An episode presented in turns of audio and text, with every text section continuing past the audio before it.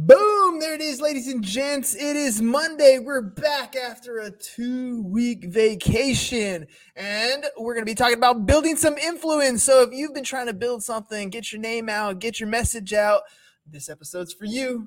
Here we go. Let's get this one rolling. Shut up and sit down. Look, a business can give you everything you want in life. Prestige, wealth, freedom. It can also take everything away from you. This show is for those who are willing to take that risk. These are the real life stories of entrepreneurs. But before we start, I have one small favor to ask. Please leave a comment. It can be advice, critiques, tips, feedback, or share this with someone, because your engagement is the most valuable and most powerful form of social currency. So thank you, and welcome to another episode of Business Boss! All right, ladies and gents, look, ask any successful person and they're going to tell you about the power of their relationships. Too many new entrepreneurs are so focused on lead generation that they fail to nurture the relationships that they do make. But how do you do it? How do you develop relationships that where it just doesn't feel forced? Today's guest has an answer to that question. He has a framework to build a network of trusted influencers and make you an influencer yourself. So let's get this one started. Let's talk building influence, and let's welcome to the show author of Find Your Six, speaker and business owner, Mr. Patrick Kilner.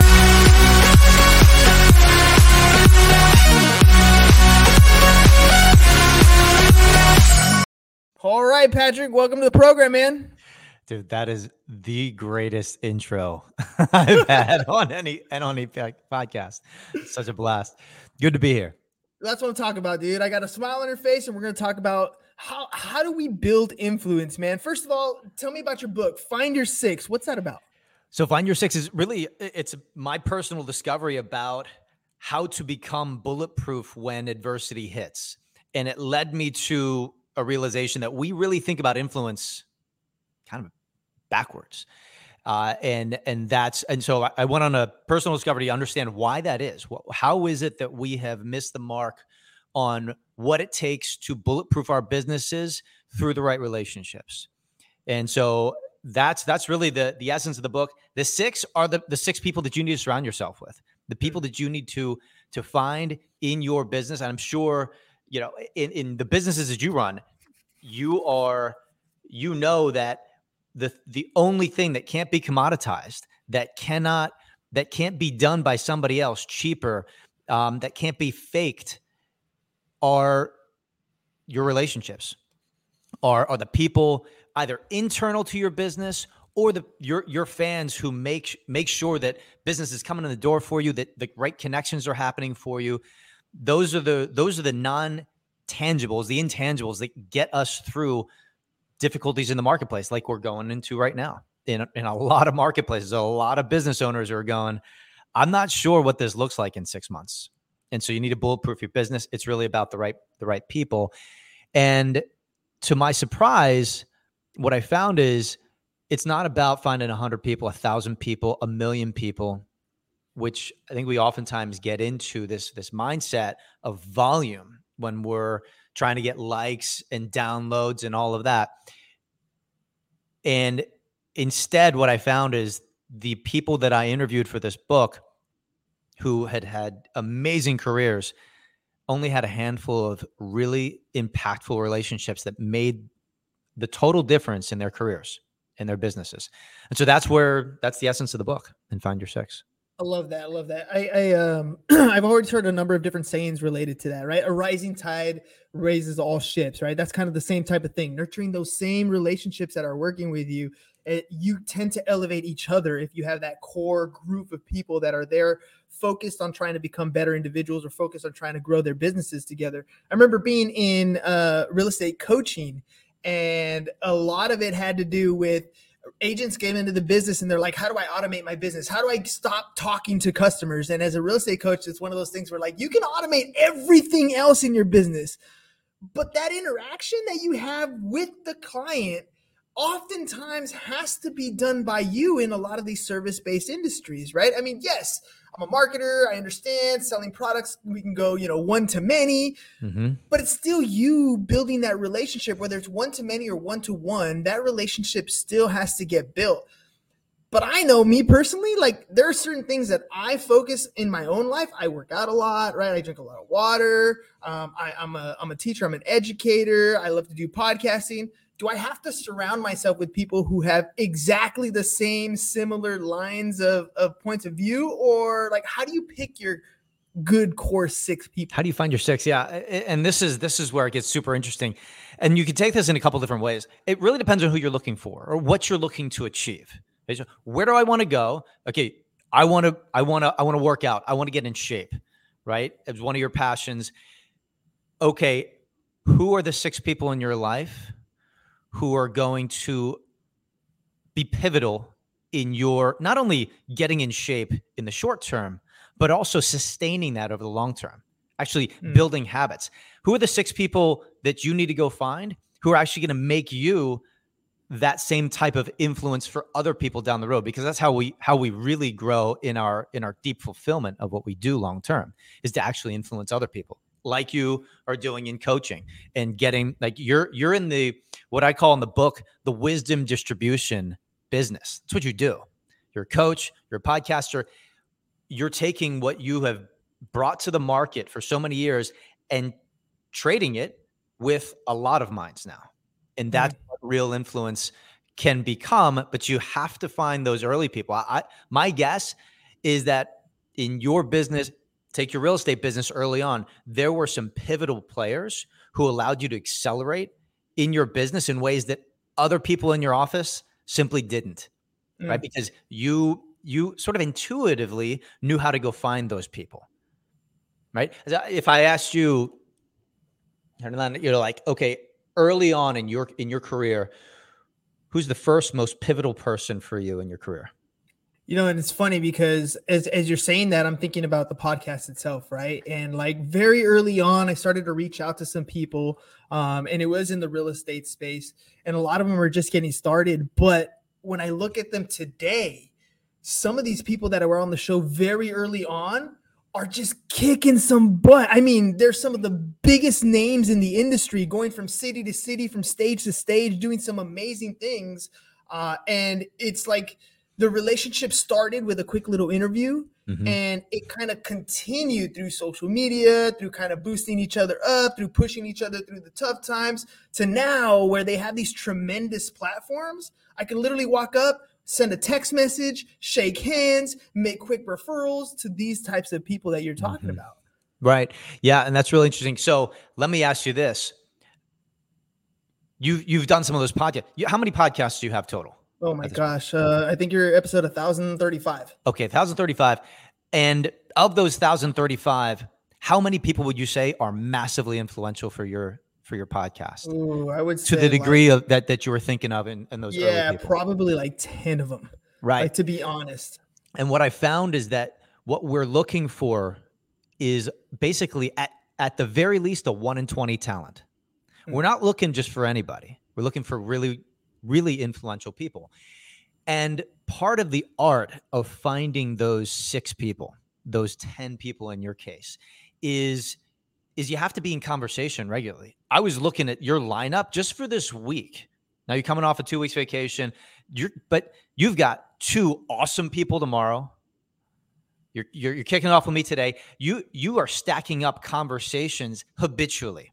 One of the things I found about people who built real influence is they habitually had really important conversations on a daily basis. And it wasn't a lead gen conversation. We're not sitting here trying to sell each other on anything. We're having an authentic conversation about really important stuff. And so what I found is when you habitually have really deep and authentic conversations with people who could be candidates to have real influence in your life, right? So I could be a candidate. We don't know because we have to have a conversation here. But after the show, we're going to probably talk more and go, "Hey, talk to me about this thing that you said. Hey, I'm going to come up with somebody almost guaranteed who I think you should talk to because of the way you ask questions, because of the way you invested into me." And so the art of that meeting and of that personal investment into people is what I discovered in the six people who I found in my own life, but also who I recommend people look for. There's a couple of big important traits that I think are worth mentioning here, because my guess is those 10 people that come to mind for you, they have an ownership mindset. It's one of the first things is they have an ownership mindset. The buck stops with them. It's sort of burn the ship's mindset towards their business, right? They don't get out of the ship, of the battle. They stay in it. They stick with it. And so that's the first thing is people who have ownership mindsets, I have found as I built my network in the businesses that I've built have been the most essential. So, and frankly, even internally, I've got people who I've hired who own their role so incredibly well that they actually push me out of other roles that I thought I had. They take my job over and they actually fire me from my role and force me to lead in a different way. And the same thing happens externally. People who take you out of your comfort zone, who will challenge you, are the type of people that will actually bulletproof your business when hard times come, when adversity comes, and what we like to talk about in economic terms, when disruption comes, and we're all going to face it. Well, let's talk a little bit about that kind of disruption, right? So you're talking about getting your core six people. We're talking about building influence, and then we're basically saying, well, you need six core people. And when people think about building influence, they don't think six. They maybe think 6,000, right? But they don't think six. And then the other side of that is, naturally everybody talks about how they want to be in certain circles. But what about the flip side of that?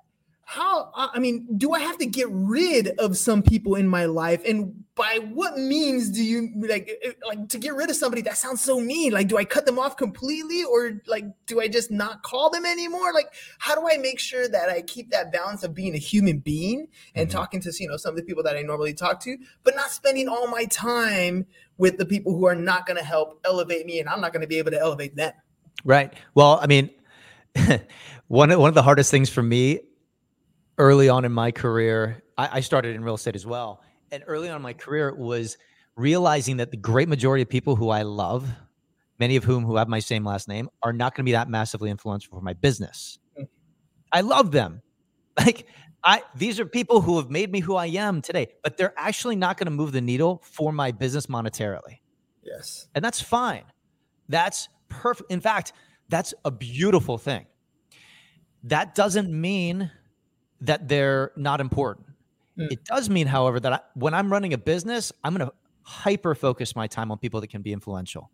In my team, on the real estate side, actually, we have a saying that is spend your professional time, effort, and money with the most influential people you can find on a daily basis so that you can spend your personal time, effort, and money with the people who, in my case, have my kids, my wife, my dear friends who may need me, in fact, definitely do, and who I have an obligation to, but aren't going to really move the needle for me as much, right? I'm super motivated as a result of my kids. I want to give a good example, but when it comes to influence, when it comes to pivotal game-changing introductions within the business world, when it comes to major accounts, when it comes to sitting on my personal board of advisors for my company, whether figuratively or actually, and giving wise counsel when stuff is hitting the fan and everybody else is getting out of the business. When it comes to that, I need a different set of talent. And so I'm in a talent search every single day. And what I propose to anybody across any industry is that if you don't realize you're in the talent business and your competitors really do understand that that's the case, right? It doesn't matter really what business you're in. Elon Musk is in the talent business, right? Hire for profit. Yeah, absolutely. That's really what it comes down to. I mean, like, the scary thing when you bring people on is you don't know their talent level, right? It's the audition. It's the beautiful dress syndrome. You walk in, they look amazing. They're styling. They say all the right words when it's time to interview. And then it comes down to actually, where the rubber meets the road. Are you going to be productive or not? And that is one of those things where, I started a relationship. We hit it off. We're great. We're awesome. They motivate me to keep going. but they're not meeting their criteria or they're not meeting their job. You know, how are you kind of evaluating some of these people? How quickly do you bring them in? How quickly do you get them out? Look, I think you got to make some bad hires to know, like, you know, I learned by falling on my face pretty damn well. But I think eventually, look, I don't know, maybe it's just me, but I imagine there's some people listening to this who have hired out of pain before. Mm. You hire because you're like, okay, that person just left. I didn't see that coming. I didn't have a bench of talent. And I went out and found my friend from college who I trust implicitly, who's great. Oh, and gosh, he needs a job. So I'm going to hire him. So you hire out of pain, not because he's actually necessarily the best person, but you justify it into yourself that this is the best person. And you sink all your eggs into that basket versus, you know what? I'm looking for a 1 in 20 talent. I'm going to take a step back, take a month, and I'm going to have 20 conversations to see what the marketplace of talent looks like before I decide that this person is the right person. Mm. Their landscape changes entirely if you're in the habit of looking for talent. If you're not, you don't know what the landscape looks like. And so you're going to be a bad recruiter of talent. So I don't think we have to kick out a whole lot of people. I think we just need to constantly level up the people we're hanging out with. And so in the book, I talk about influencer candidates because everybody's a candidate until they prove themselves to be a real influencer for you.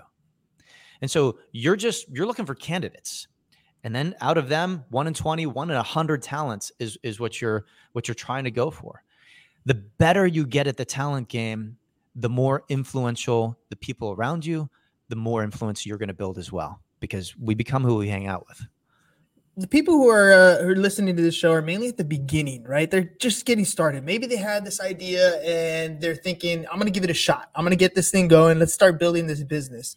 And some of the shortcuts that I've always loved is when you know zero people of influence, when you don't know anybody that has been in this business at all, there's always people that are out there that have been in your business that you don't know personally, but you can read their books. You can listen to their podcasts. You can watch their YouTube channels, all kinds of great stuff like that. And then there's other aspects that you can do, joining mastermind groups of people who are already in that industry. How much of that do you talk about in your book, and how relevant is it for creating that network of people that you want to get into? Look, I'm a voracious reader. I listen constantly. I mean, my wife gives me a hard time. She's like, you're listening to 3 books at the same time. Can you just slow down for a second? Because I'm on the bike, or I'm on the rower, or I'm taking a shower. And so I'm all about gaining as much really, really like cheap wisdom. People are giving it away in books, and like, go get it. It's awesome. Because that radically enhances your ability to invest into one-on-one relationships. Like if you're not in a learning state regularly, then you're not going to have a whole lot to offer, right? As a business owner, who should you be networking with? It's people with an ownership mindset. Who are those people? It's people who have the same level of skin in the game that you have in your business in theirs. So that might be, if you're a business owner, that's other business owners. Mm. And so, but what do those business owners need? Especially as they hit new levels. The only thing that business owners really, really need is wisdom. They can get everything else. They don't need knowledge or information. That's basically ubiquitous now online. Punch in a Google search and you can read an article. You can even fake knowledge pretty well. There's a lot of people who do that really well. Now, but what they do need is wisdom. Your job is to be, as I was saying before, a wisdom distributor. How do you do that when you're brand new to an industry? Yes, read a lot. There's all these shortcuts to it. But if you're having a conversation like the ones that I'm talking about in my book with influencer candidates regularly, the amount of great nuggets you're going to pick up from really wise people is going to be pretty high. What is the greatest distribution method of wisdom that I know of? I think, and this gets down to sort of definition of wisdom. the greatest distribution method is not, doesn't necessarily have to be you. You don't have to have all the right answers, but you do have to have the right connections. So imagine what this would look like if you're getting into a business in whatever industry it is. Let's say I'm in tech sales and you're having an influencer candidate meeting every single day.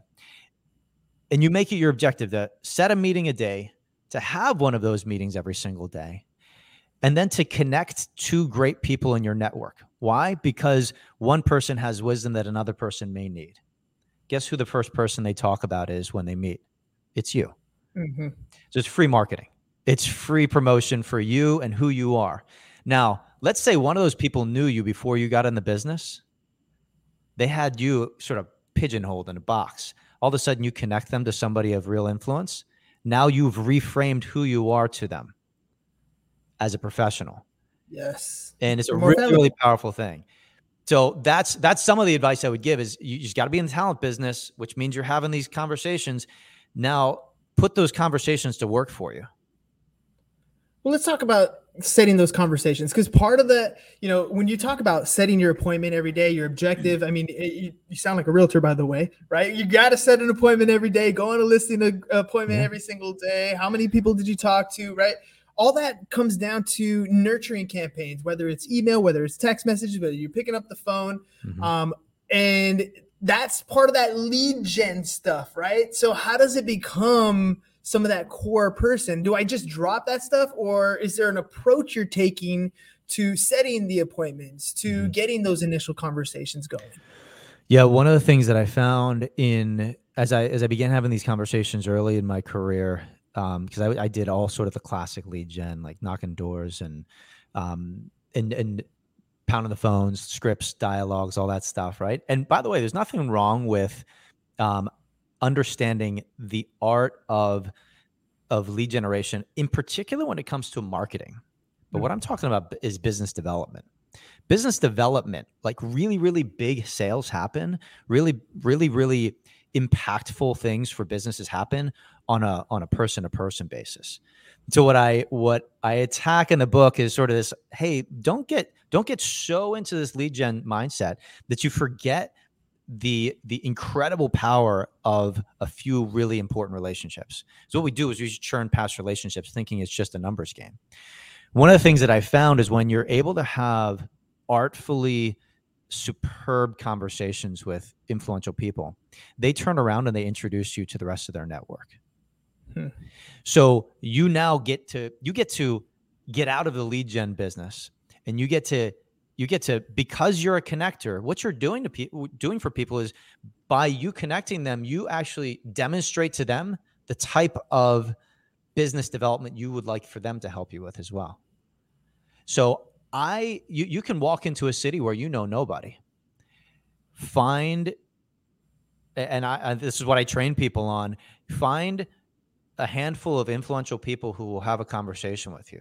Again, these are candidates. You don't know if they're going to be impactful for your business. But if you have that meeting well, and you really invest into the relationship, you're not just showing up and pitching, right? People see right through that, but they see authenticity there. What will happen, and if you prompt it correctly, and I give some tips for this in the book, they will turn around and introduce you to their network. And so from one conversation, you can have two, you can have four, it just sort of spirals. And that's really the power of these types of conversations is you never have to feel like you're chasing just numbers. I feel like we're dating, right? When you're having these conversations, it's like dating essentially, right? Mm-hmm. Think about the beginning of our show. It literally starts off with the fire intro, and I'm praising all the accomplishments that you've done, right? Things that you've accomplished in your career, the book that you've written, what your main focus is. And I feel like when you're first beginning the nurturing part of these relationships, it's a lot like that. It's like, dude, you're an amazing individual. You have this massive skill. I found this article and I think it'd be perfect for you, right? And I think a lot of that is that part at the very beginning, that dating, like, how can I get you to want to talk to me again? Here's something else cool. Here's a flower. Here's, chocolates. Here's, maybe not doing it that way. Care.